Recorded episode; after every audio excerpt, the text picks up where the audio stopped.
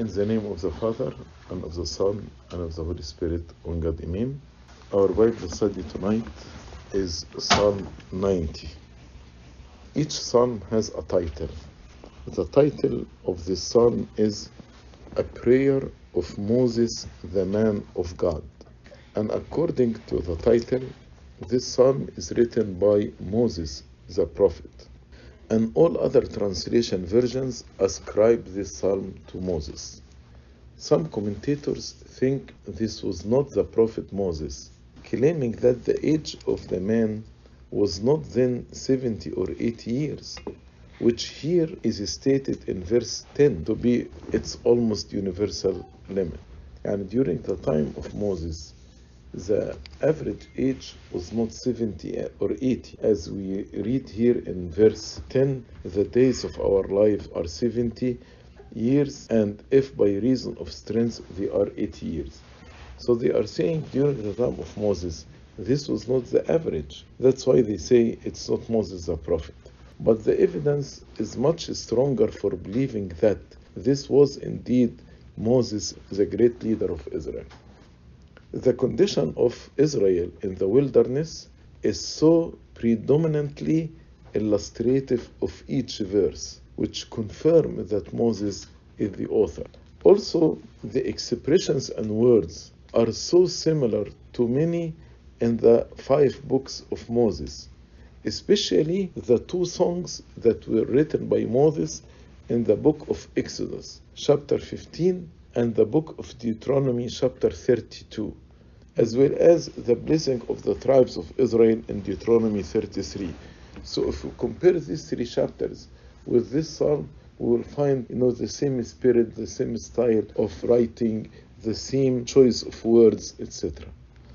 So the internal evidence is stronger than what they claim that the age of man was not 70 or 80. This is the only psalm that carries Moses' name in the 151 psalms. However, some Jewish writers ascribe the 10 following psalms which are without a title to Moses. So there are 10 psalms has no title and many Jewish writers said these 10 psalms that after Psalm 90 are written also by Moses. Moses in the title is called the man of God and also in Deuteronomy 33 chapter 1, Joshua 14 6, 1 Chronicles 23 14, 2 Chronicles 30 16, Ezra 3 2. In all this, he was described as the man of God. Moses deserved this name because he was faithful to God and was a man of more than ordinary gifts received from the Lord. He was a prophet, the chief of the prophet, and a great prophet. So, not just ordinary gifts that any one of us has, but Moses was unique. That's why he is a man of God. Psalm 90 is the first psalm in the fourth book of Psalms. And Psalm 89 was the end of the third book. They were divided into several books. So Psalm 89 was the end of the third book, and Psalm 90 is the beginning of the fourth book. And the fourth book is from 90 to 106. 106. And it is the oldest of the Psalm. Because if it's written by Moses, Moses was before David. So this Psalm is the oldest of the Psalms. According to St. Jerome, this psalm is considered an introduction to the fourth book, fourth book of Psalms, that has from Psalm 90 to Psalm 106. And the arrangement of the Psalms into five books, they divided the book of Psalm into five books, goes back at least to the time when the Hebrew scripture was translated to Greek, which is the Septuagint translation, approximately 200 before Christ. So the arrangement of Psalm into five books goes to the time of the Septuagint translation. The theme of this psalm is eternity of God and man's infirmity and weakness. So compare our weakness and infirmity to the eternity of God. The subject of the shortness and vanity of life, our life 70 or 80, has occupied reflective minds in all times many people, when they get old, when they are aging, they reflect on the vanity of the world. So after that, what? This psalm refers to the experience of the Israelites during the Exodus, when God punished them for their unfaithfulness, and they died. Many, many of them, they died in the wilderness. Only two from those who came out of Egypt entered the promised land. So, again, this was an example of the vanity of life. Some say it was written specifically upon the occasion of the sentence passed upon Israel in the wilderness for unbelief, when they murmured and rebelled against God, and when God said to Moses that they should fall in the wilderness and none of them should enter Canaan. Can find this story in the book of Numbers, chapter 14 and verse 23. Though it seems to have been written upon this particular occasion, yet it is very applicable to the weakness of human life in general. And in thinking it, we may easily apply it to the years of our journey through the wilderness of this world. So when reflect on this psalm, it speaks about our journey in the wilderness of this world.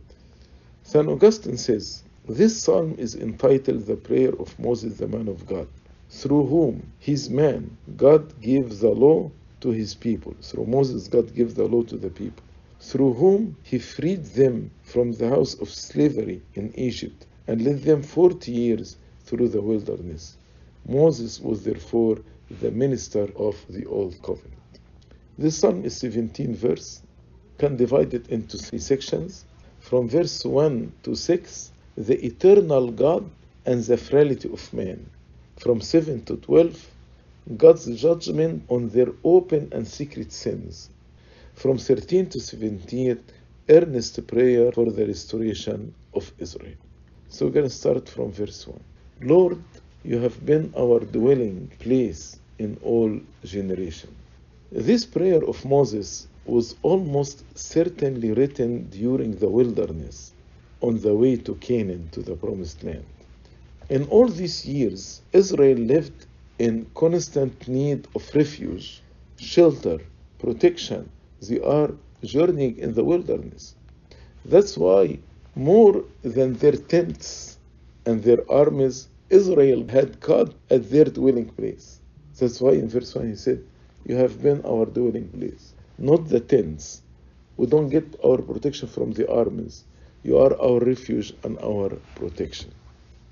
Moses begins his prayer by returning thanks for the past favors, showing himself grateful for the past. And the word dwelling place signify a house well fortified, secure from all harm of enemies, from the wild beast, rain, and winds. So God is our dwelling place. And he addresses God by the title which designates him as ruler of the world. When he said to him, O Lord, you have been our dwelling place in all generations, all generations. Moses understood that the Lord has been Israel's dwelling place for all generations, thus reminding God that their relationship is a long standing relationship. That's why it is deserving special consideration. God's help to his people did not begin with the exodus from Egypt, but from their pilgrim beginnings under their patriarch Abraham to the days of Moses in all generations. And it started even before Abraham, it started from the time of Adam. But we speak about Israel, we can say from Abraham because he is the grandfather of Israel. So God had been their dwelling place, their refuge, and their protection from the time of Abraham until the time of Moses and all generations. Verse 2 Before the mountains were brought forth, or ever you had formed the earth, the world, and the world, even from everlasting to everlasting, you are God. So, verse 2 about the eternity of God. He proves that the very same God might have been a refuge to those who hoped in him at all times. He is always the same, powerful, wise, kind. God, the same God, existed before all things. He first named the mountain. So Moses, in this verse, named the mountain. So the same God who is our refuge is the same God who is the creator, He existed even before anything in the universe existed. So in the wilderness, on the way to Canaan, Moses saw the mountains, mountains of Sinai, on the horizon, and reflected on the truth that God existed before those mountains. It was God who formed the earth and the world, who is their dwelling place. Before the mountains, mountains named first, perhaps because they are the grandest and were regarded as the oldest part of the earth, especially they were walking in the wilderness. For the mountains, being of great altitude and solidity, offer man a refuge also in many ways. So he's saying if people now take mountains as refuge, but you are our refuge, you are our dwelling place, and you existed before the mountain. Also, because the mountains form a noticeable and considerable part of the earth. And he told him, from everlasting to everlasting, you are God. God existed not only before the earth and the mountains, but from eternity He is, and to eternity God is. Life is temporal. Everything has beginning and an end, but only God is eternal. From eternity to eternity, there is no beginning or end to God.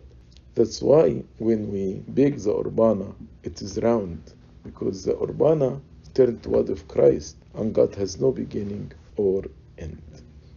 Moses did not say he has been and will be God. He didn't say you have been God or you will be God. But he said you are God to show the true eternity of God in which there is no past or future. That's why he did not use past tense or future tense, but one continuity of existence without any change or variety. God, from everlasting to everlasting, He is loving God, full of grace and mercy toward His people, and He has His covenant with them. Verse 3 You turn a man to destruction and say, Return, O children of men. After he spoke how God is eternal, in verse 3 begins speaking of the fragile nature of humanity. The thought in this verse is not merely that man's life is brief in contrast to the eternity of God, but it is also absolutely at his disposal, at the disposal of God. You turn a man to destruction. So it is God. You turn a man to destruction. The psalmist plainly referred to Genesis chapter 3 and verse 19 when God said to Adam, For dust you are, and to dust you shall return. Though Moses chooses different words to emphasize his point, which is man passes away, but God continues ever the same.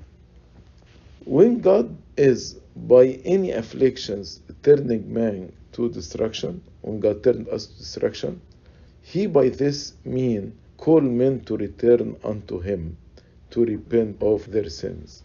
So when we go through the difficult time, affliction, we are about to be completely destroyed. Actually, it is a calling to return back to God and to repent. When he said, Return, O children of men. So God's punishment or destruction is intended not to destroy us, but to make us face the consequences of our sins, so we will be inclined and return back to God. And according to the Targum translation, destruction means death. So, return, O children of men, may refer to the resurrection of the dead. So, we can read it this way You turn a man to death, and say, Return, O children of men, means rise again mm. in the general resurrection at the last day. If we understood it this way, this may point to the curse pronounced against Adam for his sin you shall surely die. And the removal of that curse by Christ, now we can be risen in Christ. So, in this verse, we can see both things death, destruction, sentence of death, and the promise of resurrection. Return, O children of men. Because God is our eternal home, He unites us to Himself, saying, Come again, return. And that from come again from the destruction of sin to the restoration of penitence and the renewal of the blemished image of God. So return again to repentance and renew the image of God. St. Augustine interprets the same verse as a prayer that God will not suffer man to turn away from eternal things to base and fleeting desires, but may give grace to the glory in God alone. So, according to St. Augustine, this is a prayer that don't turn us to complete destruction, but let us destroy things that turn our heart away from eternity and give us grace to glorify God in our life. Verse 4 For a thousand years in your sight are like yesterday when it passed, unlike a watch in the night. Watch, like we say, first watch, second watch of the midnight hour. So, having introduced the idea of God's eternal being with no beginning and end, Moses repeated the idea in verse 4. God's eternity is so immense that a thousand years with Him are but as part of a day with us. Just as it happened yesterday. While everything in our life is dictated and controlled by time, God is not constrained by such concern because He is timeless, as we say in the Divine Liturgy. Thousands of years are meaningless to God, while to human being, thousands of years are immense. St. Peter, in his letter, tried to make the same point to his readers when he said 1,000 years like one day for God and one day like 1,000. What about the watch in the night? The Jude had three night watches. The first watch was mentioned in Lamentation chapter 2, 19. The middle watch was mentioned in Judges chapter 7, verse 19. And the third watch was mentioned in Exodus 14:24 and 1 Samuel 11:11. In later times, the times referred to in the New Testament, there were four watches because they followed the Roman style after the Romans. That's why the Lord went to the disciples in the fourth watch of the night. This according to the Romans style, as we read it in Matthew chapter 14, verse 25. So the idea here is not that such a watch in the night would seem to pass quickly, but that a thousand years seemed to God not only short as day when it was past, but even as the parts of a day or the divisions of night when it was gone. So thousand year for God, not like a whole day or a whole night, just a part of the night. Verse 5 You carry them away like a flood. It's about us people. They are like asleep. In the morning, they are like grass, which grows up. In the morning, it flourishes and grows up. In the evening, it is cut down and withers. So the point about our temporal nature is clarified in verse 5 and 6. So humans are here one day and guard tomorrow, like the flowers of the grass. And the images Moses uses to picture this brevity are powerful. Moses compares life to a river that is hurrying without resistance into the ocean, unable to stay for an instant, an instant in itself. That's why he said, You carry them like a flood, like a flood. So the flood is continually flowing, and who are carried away with it.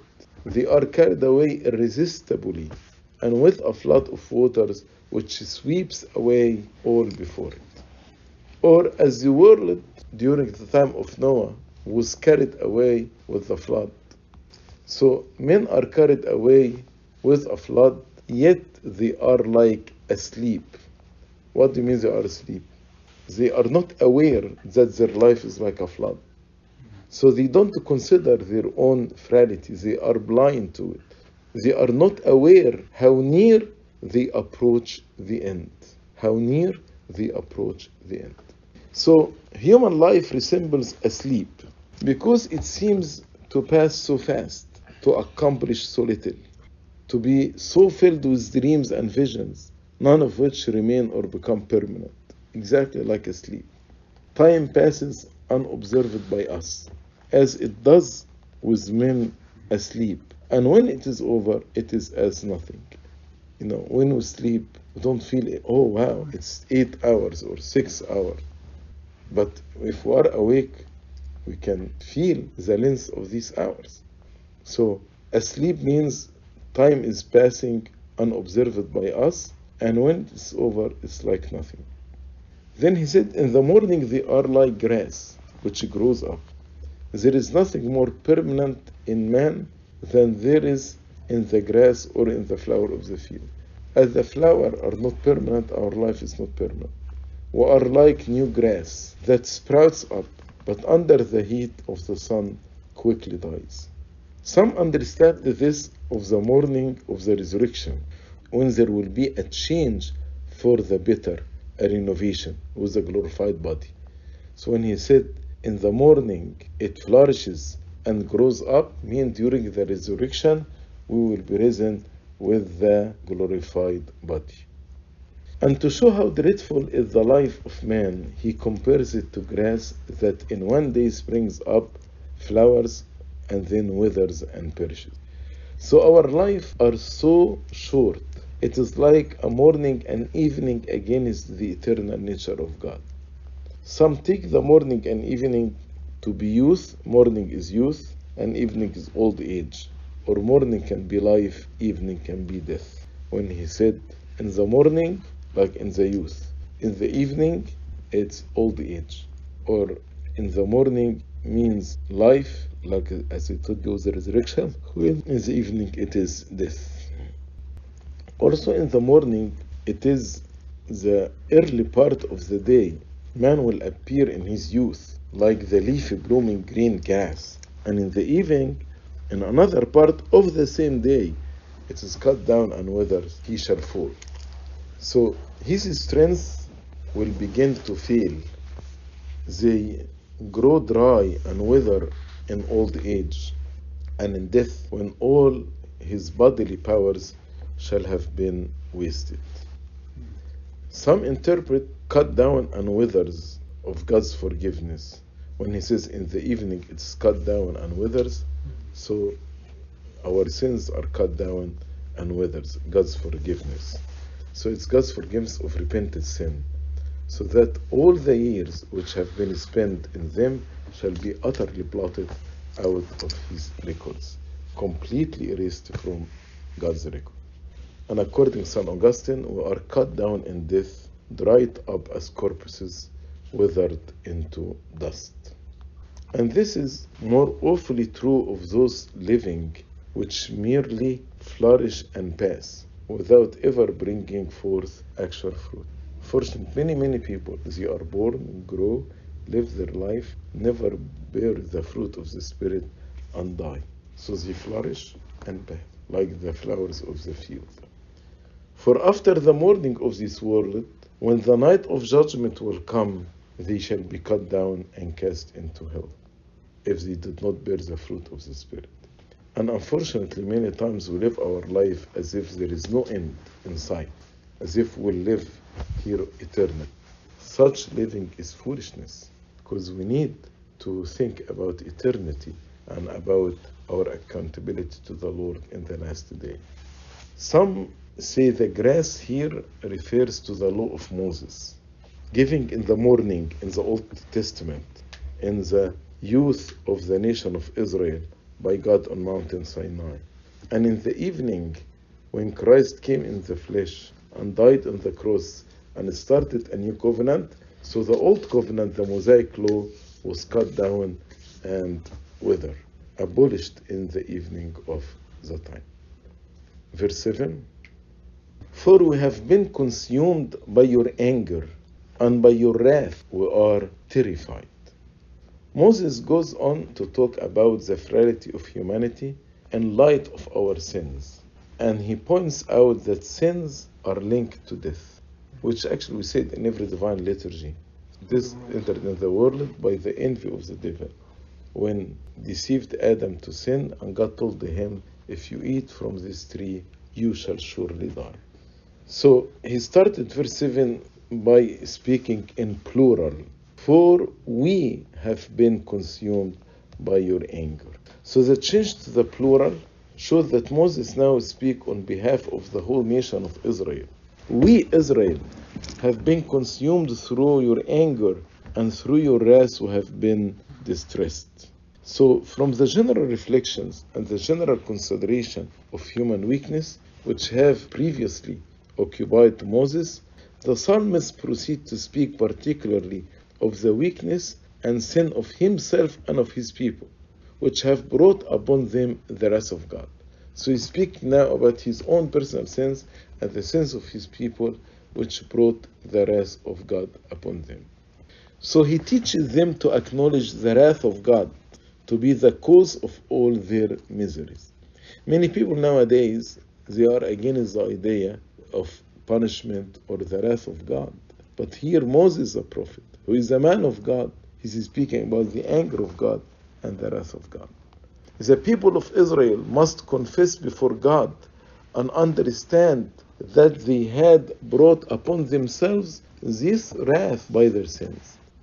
I like what the right thief said to his friend when he told him, We are justly punished. So he, it's confession, acknowledgement, taking responsibility of his sins, and he is saying, We deserve this crucifixion. St. Augustine comments on this verse and says, Making no secret that this fate is a penalty inflicted for sin. So when we sin, we there is suffering comes with the sin, punishment comes with. It. So the rebukes and the discipline of Israel are here referred to when God disciplined them. But their case in the wilderness is the case of mankind in the world. Their life in the wilderness, like our life in the wilderness of the world. And the same thing is true in them and in us. When we sin, God will discipline us in His wrath and in His anger. So, double chastisement of body and soul is here said before us. When He said, We have been consumed, that's the body. We are terrified, that is the soul. So, body and soul, consumed and terrified. And the gradual wasting of our physical body when we age or under the harms of disease, he said in verse 6 In the morning, in our youth, it flourishes and grows up. In the evening, it is cut down and withers. Also, the mental terror brought upon us by the thought of God's divine anger against them. That's why he said, We have been consumed by your anger, and by your wrath we are terrified. Verse 8 You have set our iniquities before you, our secret sins in the light of your countenance. So, instead of God hiding his face from their sins, he sets their sins before him and brought their sins into light, in the light of your countenance. So, the light of your countenance used to denote the presence of God, a searching light from which nothing can be concealed. Maybe I can conceal some sins from my father of confession, but not before God. Even our secret sins, as he said, you have set our iniquities before you, our secret sins, secret sins in the light of your countenance. So our secret sins means the inward sin of the heart, unseen by men, but definitely they are known to God. God is light. What can be hidden from the all seeing eye of God? Nothing. God has judged in the case not by external appearance or by what is seen by the world, but by what God sees in our heart. As he said to Samuel, man look to the external, but God looks to the heart. So he deals with us according to our real character. And the reference is indeed to sin, but sin is concealed, hidden, forgotten, the sin of the heart. The secret sin, the sin which one tries to hide from the world, and the sin which has passed away from one's own recollection. So we forgot about it. That's the secret sins of the heart. Forgot about it and we hide it from the world. So it is a concealed sin, hidden sin, or forgotten sin. Verse 9 For all our days have passed away in your wrath. We finish our years like a sigh. This seems to be the fruit or result of the anger of God. Life passes away as rapidly as thought. It is so rapid, fleeting. The days are passed as quickly as sigh. It is an expression of sorrow. Sigh is expression of sorrow and weariness. So this has a particular reference to the people of Israel in the wilderness. When God has sworn in his wrath, they should not enter into the promised land, but wander about in the wilderness of Sinai all their days in the wilderness and be consumed there, so that their days manifestly passed away under visible marks of divine displeasure. So, our days passed in your wrath, this applies literally on the people who died in the wilderness of Sinai. We finish our years like a sigh. Verse 10 The days of our lives are 70 years, and if by reason of strength they are 80 years, yet their boast is only labor and sorrow, for it is soon cut off and we fly away. Moses lived, do you know how many years? 120 years, according to Deuteronomy chapter 31, verse 2, and chapter 34, verse 7. He did not say 70 years as either a limit or promise, but as insightful estimate of lifespan.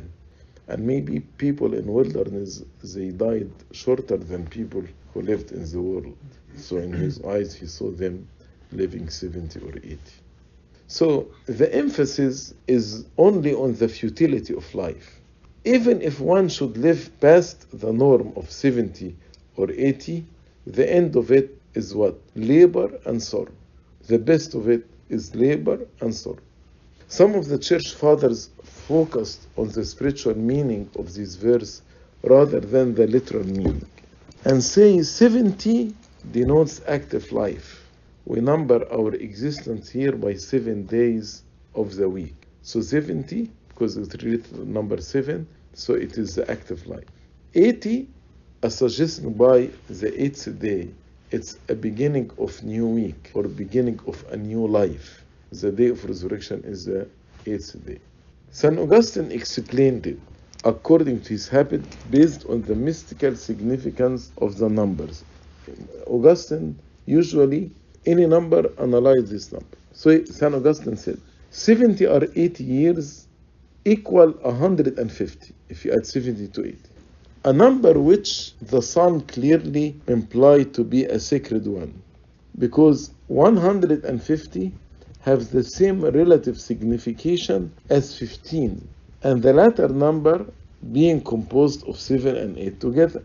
The first of which, the 7, points to the Old Testament through the observation of the Sabbath, the seventh day, and the 8 to the New Covenant, referring to the resurrection of the Lord. So he said if you add 70 and 80, it is 150. 150 is 15 multiplied by 10. But 15 is 7 and 8. 7 Old Testament, because keep the seventh day holy. And 8 is the day of resurrection, so that is the new covenant. And some explain 70 and 80 of the lives of Israel in the wilderness. All those that were numbered when they came out of Egypt, above 20 years, were to die within 38 years because they spent in the wilderness 40. Mm. So if they were above 80, 20, 20 and up were numbered. So let us say the youngest of them were 20. And he lived 40 years in the wilderness and they died before entering into the promised land. So most of them died at age maximum by 60. So 70 and 8 was more than the average. So they must have all died before 80 years old. And those that lived to 70 or 80, their life was nothing but labor and sorrow in the wilderness, moving from one place to another place.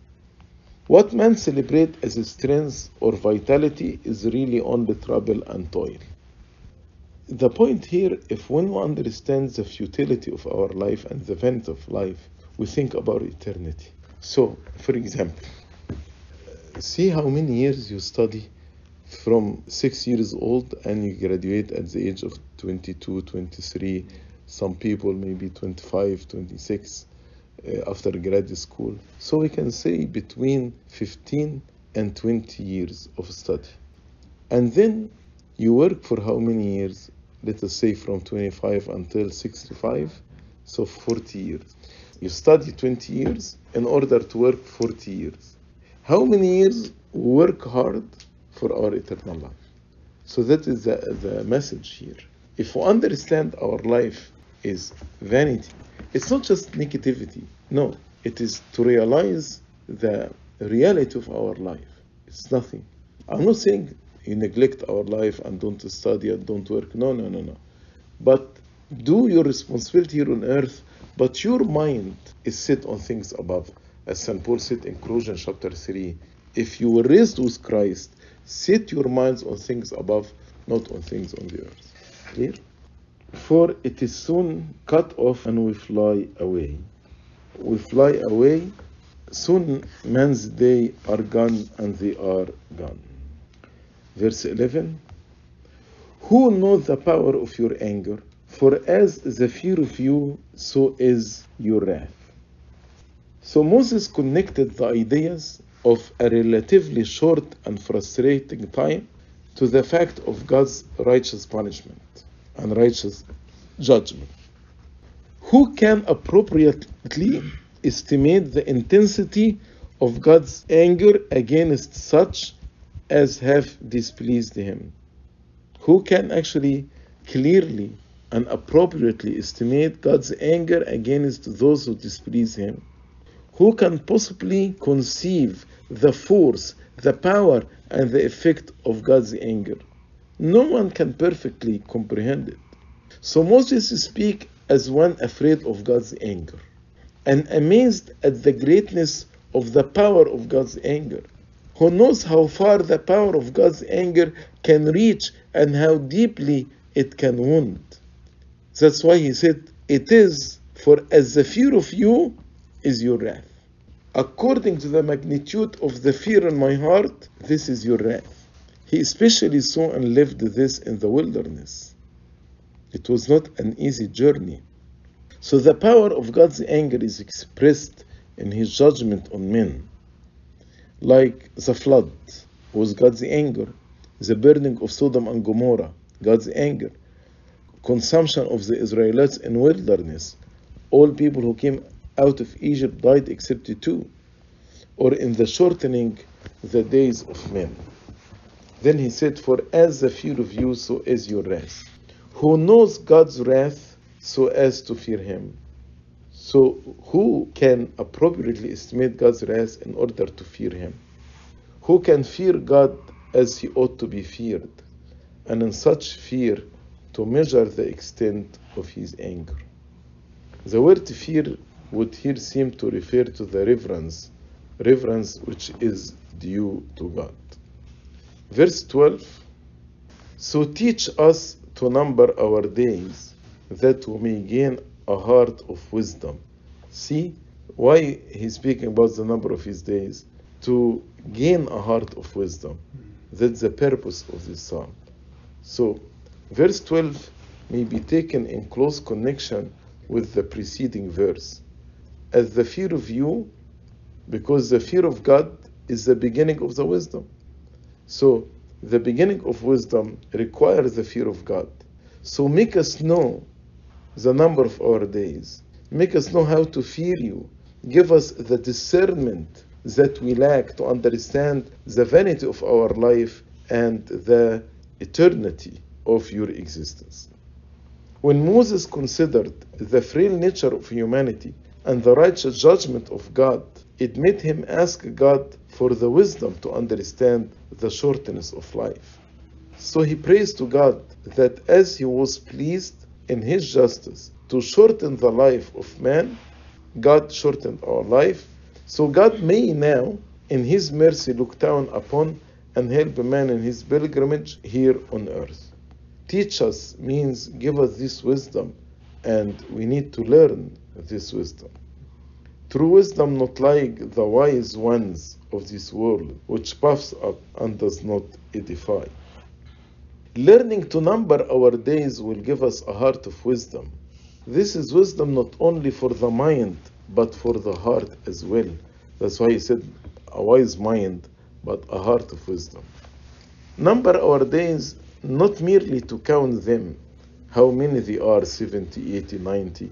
There is no need for divine teaching for that. Anyone can number his days. And not to know how long they shall live. When he told him, Teach us the number of our days, he's not asking God, Let me know in advance how many years I will live. No. And when they will die. The Lord does not teach this, nor should we be concerned to know, because the number of men days, months, and years is with the Lord. So, what does he, does he mean by numbering of our days? So, the meaning of the prayer is that God would teach us the number of our days as if the present one was the last. So, today will be the last day. If we lived each day in our life as the last day of our life, definitely our life will be completely transformed. Men cannot boast of tomorrow because we don't own tomorrow. Their souls may be required of them before tomorrow. So the sense is that God would teach men to meditate on shortness of their days. Let us understand how our days are short. That they are but as a shadow, and there is no enduring. Meditate on their vanity, meditate on our sinfulness, that so men may not desire to live here always, when we know it is labor, toil, sinfulness. We will say with St. Paul, I have desire to be with Christ, this is far better. And Jesus' parable of the rich fool in Luke chapter 12 is a great example of this. He did not know the number of his days. He did not realize the shortness of his life. Then the last five verses, verse 13 Return, O Lord, how long, and have compassion on your servants. So this psalm is carefully considered the judgment of God from verse 1, and yet his prayerful response to that consideration was a plea to God for his presence, for his compassion, and for his mercy. So now he's saying, I know your judgment, I know your wrath, I know your anger. So return, O God. Until when? He does not pray for a prolonged life for himself, like Hezekiah who asked for 15 years, but for some intervention in relief of the suffering, relieve the suffering from us. So he repeats the same prayer saying, Having been angry with us because of our sins, you have turned your face away from us. Turn to us now and look upon us with an eye of kindness. How long shall this continue? How long shall your wrath rage? By the way, this question, how long, is often asked in the Psalms. So Moses asked God not to delay in bringing his presence, his compassion, his mercy to the people. As he said in verse, Return, O Lord, how long? Have compassion on your servant. Verse 14, Oh, satisfy us early with your mercy, that we may rejoice and be glad all our days. So Moses asked God not to delay. In Zechariah chapter 1, verse 3, this was the answer of God. Thus says the Lord of hosts. Return to me, says the Lord of hosts, and I will return to you, says the Lord of hosts. So Moses understood that the true satisfaction was not rooted in money, fame, pleasures, or even success or the long days. But satisfaction of life is rooted with God's mercy, God's faithfulness, and God's covenant of goodness to his people. Nothing will satisfy the human heart except God. That's why he said, Satisfy us early with your mercy, that we may rejoice and be glad all our days. So the psalmist here asking God not only to take his wrath away from us, but to live all our days rejoicing in the Lord as the beloved of the Lord. And the word early, when we are young and flourishing, as he said before. So when we are young, satisfy us early, when we are in our young age, that we may rejoice and be glad all our days. But early could mean early in the morning. There is no hour like that of the morning prime for fellowship with God. So when we wake up in the morning and we pray, we'll be satisfied. So Moses prays for a new beginning early, which the Lord alone can unlock for his people, the beginning of a new season of favor. Every day will be like a beginning of a new season of favor. Many were the days of their affliction in the wilderness of Sinai. So Moses asked that the days of their gladness would be also many, as we read in verse 15. Make us glad according to the days in which you have afflicted us, the years in which we have seen evil. So, how many years? And make us glad, you know, the same days or same number of days. So he hoped that the days of gladness will be so long that God's glory would be evident even to their children.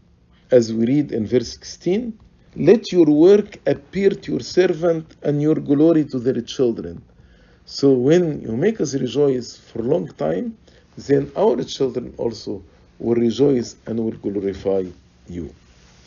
So the psalmist seems to desire an equal number of the one as of the other, the days of affliction and the days of gladness. Not that an exact precise number of the one with the other is intended. There is no proper proportion of one to another. But according to St. Paul, our light affliction, which is but for a moment, is working for us a far more exceeding eternal weight of glory.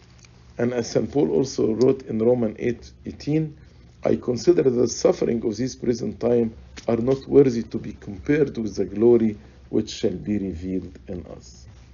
Let your work appear to your servant, either the work of providence in conducting the people of Israel through the wilderness and bringing them into the promised land, which God had promised to do for them, especially for their posterity, and therefore their children are particularly mentioned here when they enjoy the promised land. Or the work of salvation in a prophetic way, the work of salvation that will be fulfilled by Jesus Christ, the covenant of grace knows only one work, that of Christ. The special work of God is the salvation of man to be wrought out by Christ. So when he said, Let your work appear to your servant, this a prayer for, for his coming and for his resurrection and his ascension and sending the Holy Spirit and the foundation of the church. Or we can say, work in our souls, work in your servant by your grace, that we may do good work and bear the fruit of Spirit. Let your work be so plain that others may see our good deeds and glorify our Father in heaven. Let your light shine before men that they may see your good works and glorify God in heaven. God's servant cannot work for him. We cannot work for God unless God work in us to do and to will. So God give us the will. God give us the doing. Then we can work for God. Last verse, verse 17. And let the beauty of the Lord our God be upon us, and establish the work of our hands for us. And yes, establish the work of our hands. So earlier in this psalm, Moses spoke of God's people being consumed and terrified. Now he is praying that the gracious God would exchange that misery, consumed and terrified, for his own beauty. So the final aspect Moses prayed for was the perpetuity and stability of the work of God's people. Establish our work. or work for hand. Good men are anxious not to work in vain. No one like to work in vain. They know that without the Lord they can do nothing, and therefore they cry to Him for help in the work and for acceptance of their efforts. So accept our efforts and help us in our work. So Moses prays and asking God to do so by overseeing us, making us to work as we should, and always to follow that most correct rule, His will and His law. So establish our work for our hands, make us follow your will and your law. One cannot ask God to uphold and establish what he is doing in his life if he is living sinful life. I cannot say to God, establish the work of my hand while I'm working sinful life. So Moses was a great example of putting the interest of God ahead of the interest of himself. Moses suffered much for the Lord. He left the riches of Egypt to live in the wilderness and endure the criticism of the people. Moses was established by God because he trusted fully in the Lord through victories and through the difficulties. Let me conclude by quote from St. Augustine when he said, Establish the work of our hands upon us, that we may do them not for the hope of earthly reward, for then they are not straight but crooked. The meaning of this verse, if we are to expound it, appears to me, St. Augustine is saying, that all our good works are one work of love, for love is the fulfilling of the law. This concludes Psalm 90. Glory be to God forever and ever. Amen.